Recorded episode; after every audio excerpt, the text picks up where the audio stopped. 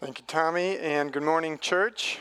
I'm thankful for the opportunity to open the word of the Lord to you all this morning. Before we get into our text and continue in our series to see the Savior in all of Scripture, let us pray, asking the Lord to open our eyes to see the Savior with eyes of faith.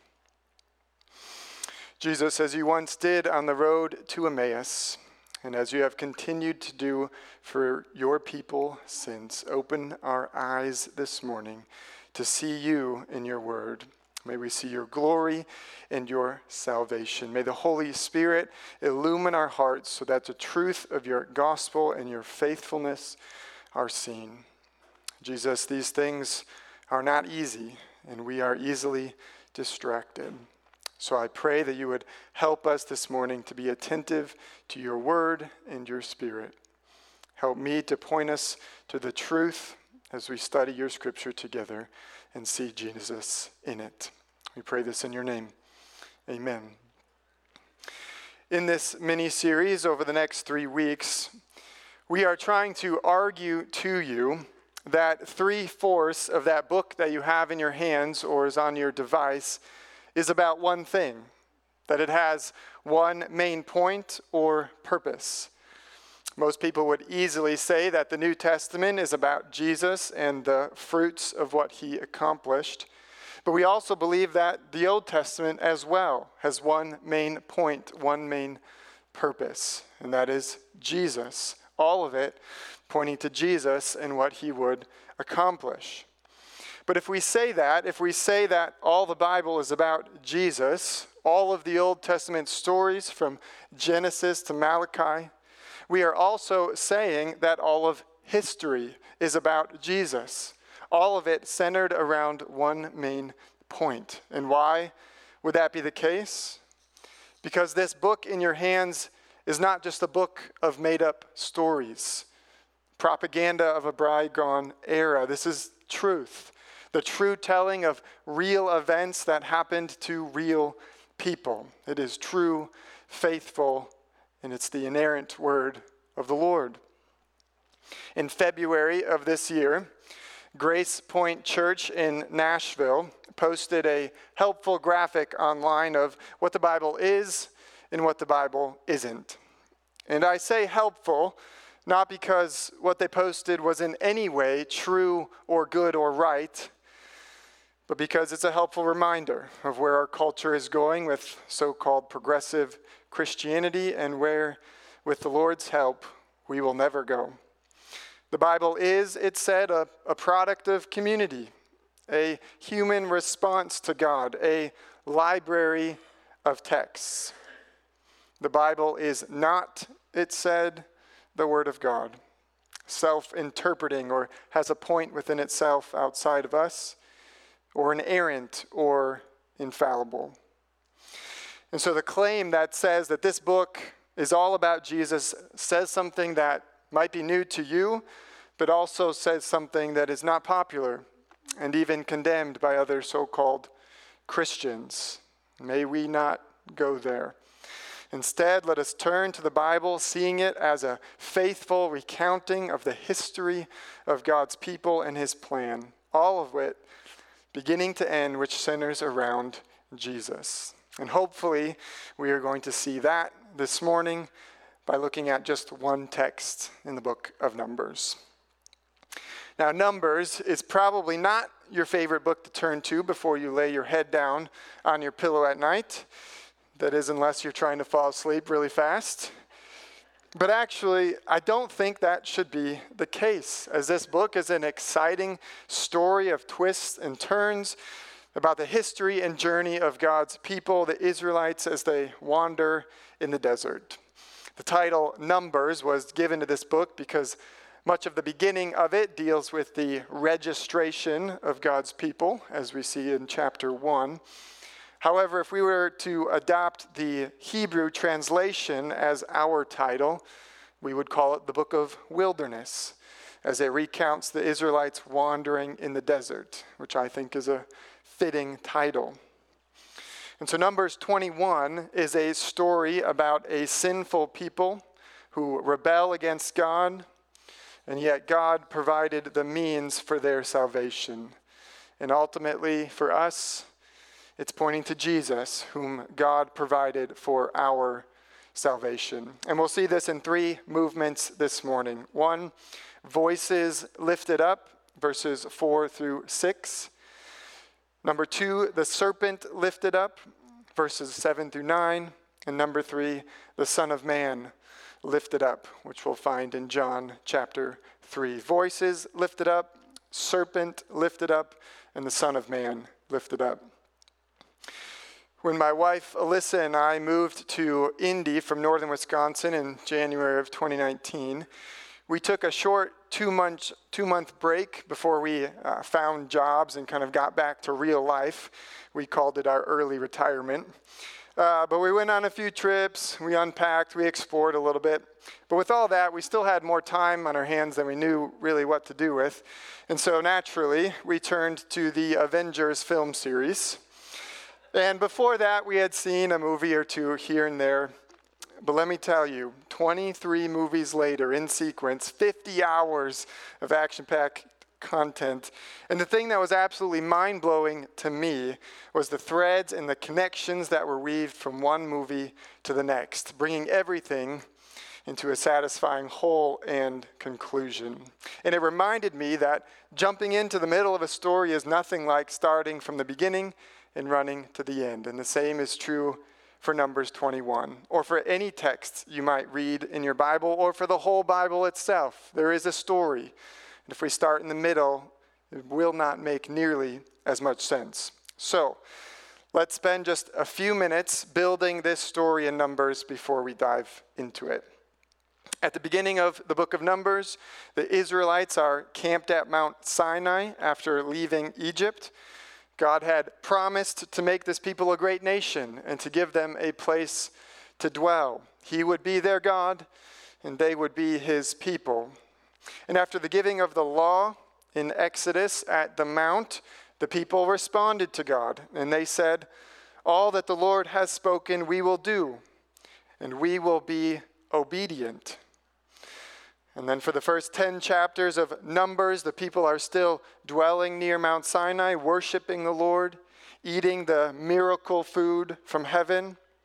But all of that changes in verse 11 of chapter 10 where it says the presence of God lifted from the tabernacle, and they then set out. And we should ask, well, where were they going? They were going to the promised land, of course, the land of Canaan that God was going to give them. But if you are at all familiar with this story, you know that things don't go so well. The first verse of the very next chapter, in chapter 11, says, And the people complained in the hearing of the Lord about their misfortunes. They complained about the food God was providing, and they wished to go back to Egypt instead of honor and follow God. And so in verse 10 of chapter 11, it says, And the anger of the Lord blazed hotly. And this complaining people continued to complain to God and spurn his will as they marched their way through the desert, heading to the promised land. And when they finally arrive at the promised land, after this long journey through the desert, what report did the spies bring back of the land? The people are too big. This is going to be too hard. We can't do it. We'll die. And they said to God, We would rather have died in the, in the desert. We would have rather died in Egypt. Why did you lead us here? And so they rebelled against God and his plan. They didn't trust God to keep his word. And so the Lord promises judgment in return. And we see that in Numbers 14. For 40 years, they would wander in the desert, and this generation who rebelled against God would die in the desert, and they would not see the promised land. And in between Numbers 14 and 21, we see the 40 years filled with more rebellion and more death. And all that brings us to Numbers 21, near the end of that 40 years of wandering. As we begin our text today in Numbers 21, let us reread the first two verses, seeing the voices lifted up. Verse 4 From Mount Hor, they set out by the way to the Red Sea to go around the land of Edom, and the people became impatient on the way. And the people spoke against God and against Moses. Why have you brought us up out of Egypt to die in the wilderness? For there is no food and no water, and we loathe this worthless food. If you thought lifting up voices was going to be a good thing, well, you see here, it is not. And they're wandering. They again lift up their voices. And what is their complaint this time? I see at least four quick things. Number one, a bad God. They spoke against God. They became impatient with God, ungrateful for how He has preserved them and spared them. Right, despite their grumbling and their complaining and their rebellion, the Lord had been faithful. And yet they turn against God and they blame Him. Number two, a bad leader.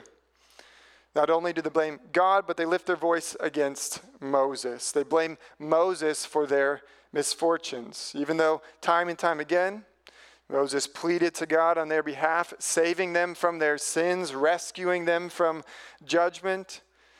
Right now, they can only see their current struggles. Their stomachs are growling and their eyes are blinded. And Moses is blamed for poor leadership. Number three, a bad plan. Why have you led us out of Egypt to die, Lord? Here again is that similar refrain Egypt was good and God's plan is bad. How backwards is that? They'd rather have died in Egypt as slaves with food than under the miraculous provision of God. And number four, bad food. We loathe this worthless food. We may think it a little petty for the Israelites to complain about miracle food from heaven, but I'm not sure I or maybe you would be any better. Ask yourself this how many times can you open the fridge and pull out the same container of leftovers before you just can't eat another bite and it conveniently falls into the trash. I know for me it's about three, and after that, nope, no more. I'm done with it. And I don't say that to justify their complaining or their hearts, but to help us to pause and to keep us from our high horses. We may not have been all that different from the ones we read about in Scripture. We may have also lifted our voices in the desert against the Lord and his plan. And I wonder if this is still a common theme in our own hearts today. Do we lift our voices against God and his plan? Do we complain about the plans the Lord has for us? Complaining is an attitude of the heart that says nothing is ever enough. We are not satisfied or content with where the Lord has us. What areas in your life do you struggle to trust God or to be content? We've all had to endure a pretty crazy year. Has it been hard to trust God through this year of trials? Or maybe more specific areas in your life, in your jobs, unhappy, high demands, feeling stuck, overbearing bosses that won't give you a break. Where is the Lord in that? Or what about finances? This year has brought on a particular trial of financial burdens for many in this room. Is the budget tight? Has it been tight for a while and the tunnel is still dark at the end, unable to see the light? How long, O Lord? Maybe in sickness or health concerns. We have many in our church, as we just prayed, who are bearing a health burden. Why, O Lord? How long? Or maybe it's in the home. Challenging children who don't honor authority. Friction in marriage that seems unending. How long, O Lord, must we endure? or maybe confusion or frustration in growing your family. Desire to be pregnant, but the Lord isn't granting that request. An adoption process that's taking way too long. Or maybe it's a child or a grandchild that's spiritually lost, or even a parent or a sibling that doesn't know the Lord. In all these things, what does it look like when you raise your voice to the Lord? Does it mirror Numbers 21 in a stream of complaining and frustration? Do those around you only hear a heart full of bitterness at where the Lord has placed you or who he has placed around you? Or does lifting up your voice mirror King David in Psalm 13? I have trusted in your steadfast love. My heart shall rejoice in your salvation. I will sing to the Lord because he has dealt bountifully with me. And isn't that true? But for the Israelites, they rebelled against God. And as God promised, he brings judgment. Verse 6 says, Then the Lord sent fiery serpents among the people, and they bit the people, so that many people of Israel died. Commentators note at least two things about God's use of serpents here. Number one, that in the Bible, serpents are representative of evil and of wickedness and sinfulness. Genesis 3 ought to come to mind. And we should see them being used against Israel here as a direct judgment against their sin, as a reminder of the wickedness of their ways. But secondly, number two, Professor Andrew Naselli notes that in the Bible, serpents are tied most closely to Egypt. Passages in Isaiah, Ezekiel, and Jeremiah all describe Egypt in serpentine type of language. And even history maybe shows us a type of religion built around serpents or the cobra. Or when Moses confronted Pharaoh and his staff turned into a snake and swallowed the Egyptian snake, Many people note that's a picture of God swallowing up the Egyptian God in one swift gulp. And then Professor Naselli says this on Numbers 21 in somewhat of a cheeky kind of voice, I think. He says, God sent poisonous snakes among them to provoke them to repent. It's as if God said to the complaining Israelites, So you miss Egypt? Well, here you go. Have some snakes. The signature animal that Egypt worships.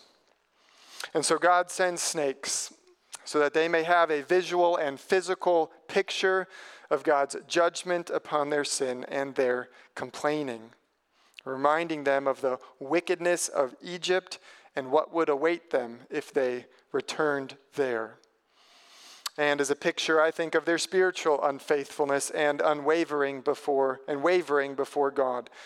They lifted their voices against God, and God brought judgment upon them.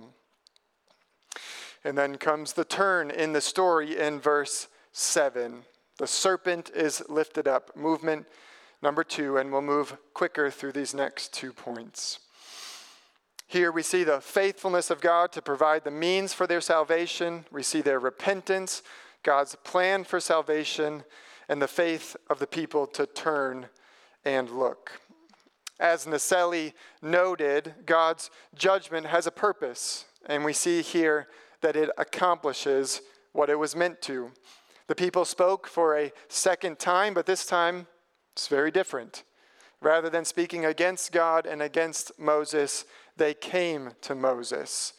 Verse 7 And the people came to Moses and said, We have sinned, for we have spoken against the Lord and against you. Pray to the Lord that he take away the serpents from us.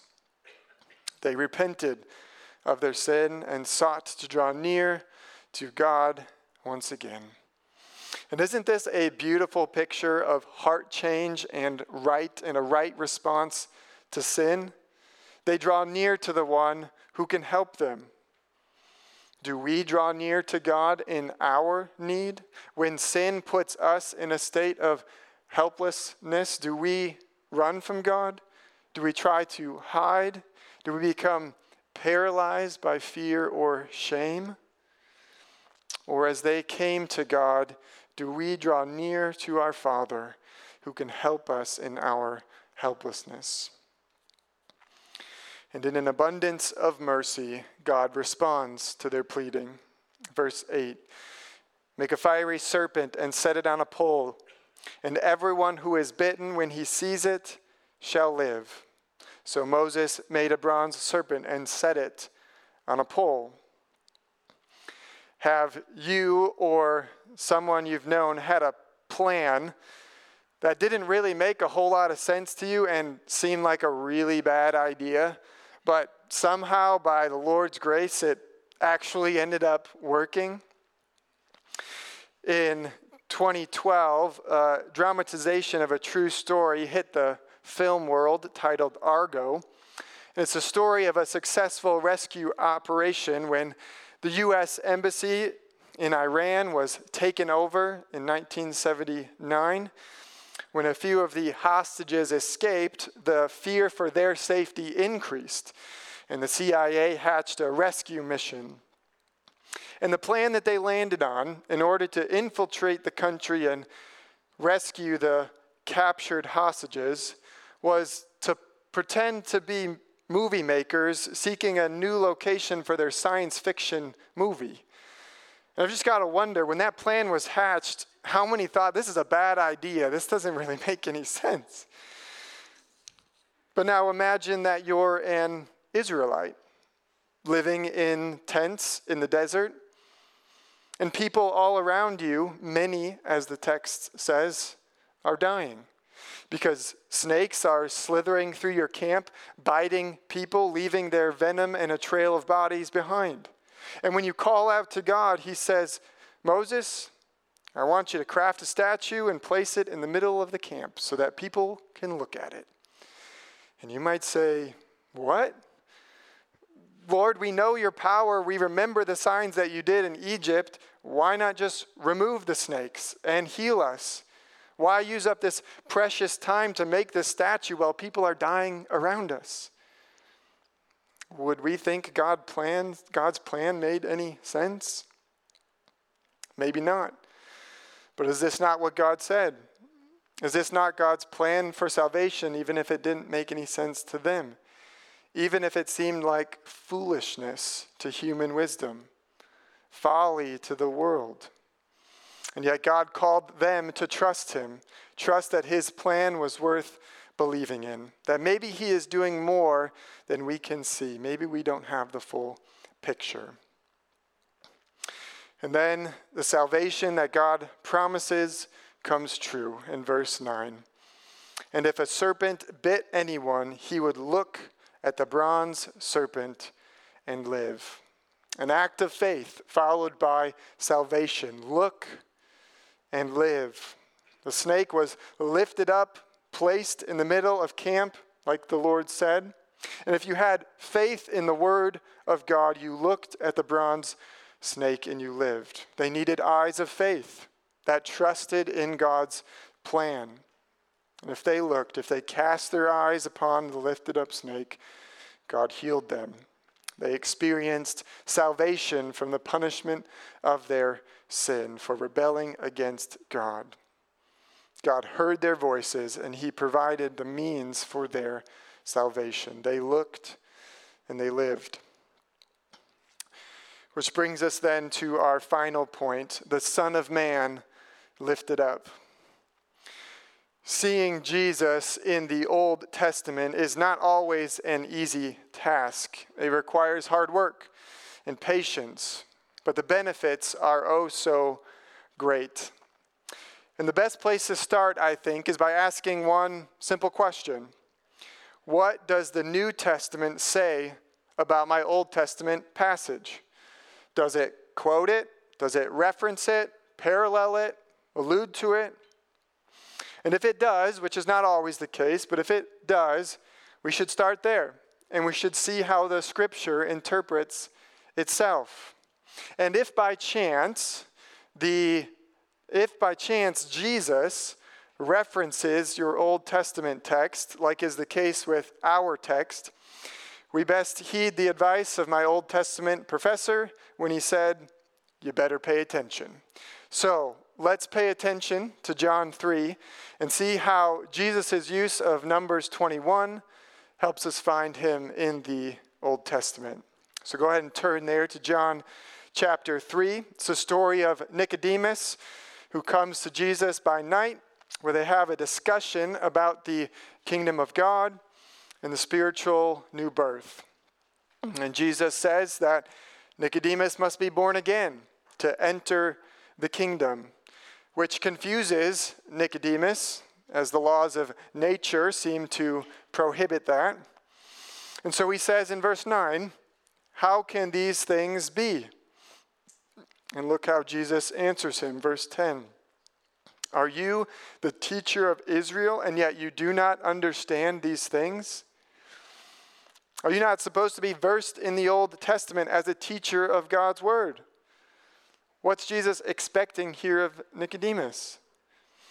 Is, it not, is he not expecting that by reading and studying the Old Testament that Nicodemus should have found life in the true kingdom of God? That true life was spoken of in the Old Testament. And then what does Jesus say in verse 14? Have you read Numbers 21? And as Moses lifted up the serpent in the wilderness, so must the Son of Man be lifted up.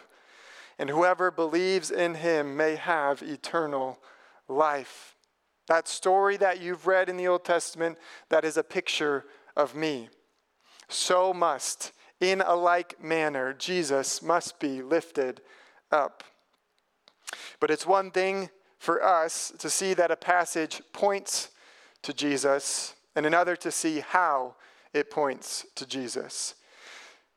So, in what ways is Numbers 21 like and yet unlike Jesus' story?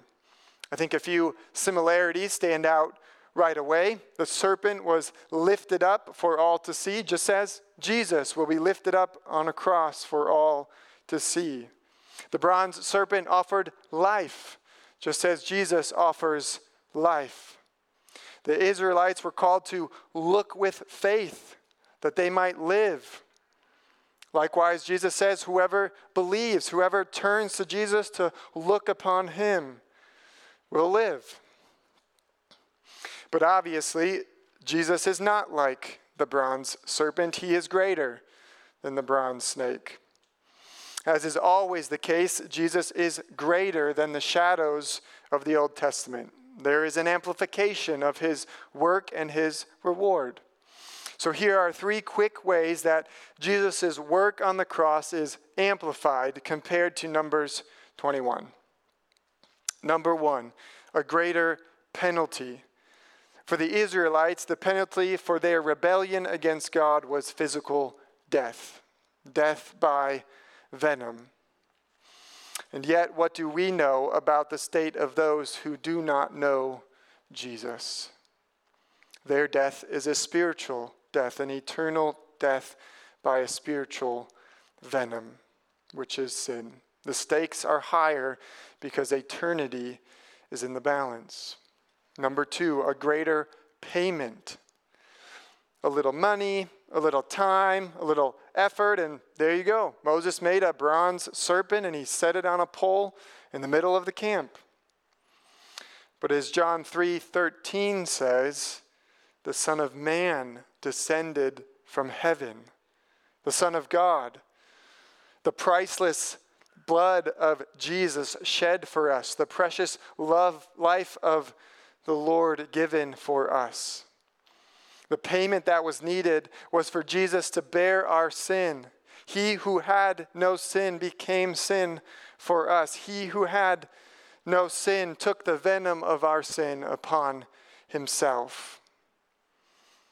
He is the cost of our salvation. A greater payment was needed to produce a greater reward, which is the third point. A greater penalty, a greater payment, and a greater prize.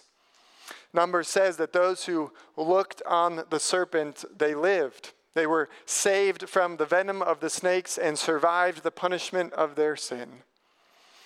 And yet, ultimately, they still died. They did not escape death forever, they died in the desert. But what does Jesus' sacrifice offer us? It offers eternal life for those who believe in him, for those who are helplessly lost in their sin, bound for eternal death. Jesus has purchased a greater reward eternal life, life now and forever with Jesus. And what is Jesus' line of conclusion in John chapter 3? Might it not be in part John 3 16? If you were to cross off that heading in your Bible there, you may see that after bringing to mind the life and death situation of the Israelites, and after saying he, Jesus, in a similar way to the serpent that was offered for temporary salvation for those who were perishing in the wilderness by venomous snakes, that he, Jesus, offers eternal salvation for those who are perishing because of the venom of sin. He says, For God so loved the world that he gave his only Son, that whoever believes in him should not perish, but have eternal life. And this is the call for those who do not believe and for those who do to come to Jesus. I wonder, for those of you who do not yet know Jesus, has this past season made you feel helpless? Helpless to bring about relief? All of us really helpless to stop the virus and the far reaching effects of it? Helpless to help a lonely loved one? Helpless to provide for yourself or your family? Has it not felt like so much is happening around us and yet we have no control over it? Well, that helpless feeling is really just a small picture of our helplessness before God. Our rebellion against God causes a great need that neither you nor I could ever fulfill. But God has provided Jesus for you. Only Jesus can fulfill all that is needed because he has already accomplished everything necessary when he was lifted up. Only Jesus can keep you from perishing by offering you a restored relationship with God. Come to Jesus today. Trust in his forgiveness. Have faith in his salvation and find true life. You do not have to remain helpless. If you have more questions about that, ask the person that brought you or come find one of us up front. We would love to help you meet Jesus today. For those of you who do trust in Jesus, I encourage you to remember that only Jesus has kept us from perishing from the venom of sin that once poisoned us. We too lived in helplessness before God, unable to help ourselves. And a story in closing. On February 15th of this year, my little girl Anaya turned one. And I just have to say, being a dad to a little girl is just the best. It's just so much fun. I love her so much. My heart just bursts for her. About two weeks before she turned one, beginning of February, she came down with some kind of virus. And I'll say at the beginning that she's okay. Everything ended up being fine. But on Thursday of that week, she woke up in the middle of the night crying, incredibly warm to the touch and lethargic in her demeanor. We had been monitoring her temperature all day as it went up and down. We had been in contact with the doctor. But when she woke up and we took her temperature again, the thermometer flashed red, it beeped and it beeped, and it displayed a temperature of 106.2. We called the doctor again, and within five minutes, we were on the way to the ER. And as we arrived at the ER, like many, many others during this season, I pulled up to the emergency door and I watched as Alyssa and Anaya got out of the car and walked into the ER. And I, being the second parent, had to drive away and sit in the car in the parking lot as I waited to see if my little girl would be okay. And I didn't know. I waited for text messages from Alyssa she tried to keep me updated of what, was happening. But as I sat in the car waiting for the report, one overwhelming feeling washed over me, and that was helplessness. Helpless to provide relief, helpless to provide comfort, helpless to protect my little girl. And in that moment, where did my helplessness lead me? To the Lord. It is okay to be helpless in the hands of a good God who loves us and who provided Jesus for our ultimate and eternal salvation. And so, with eyes of faith, let us continue to look to Jesus and live. Let's pray. Jesus, only you can save. Only you can fix our need and our helplessness. Only you, Jesus, were able to give your life so that our measureless debt could be erased. Only you, Jesus, could be lifted up on that cross in our place. Help us, Lord, to trust in you and in your salvation. Jesus, to you we lift our eyes. Jesus, our glory and our prize, we adore you Behold you, our Savior ever true. O Jesus, we turn our eyes to you. Amen.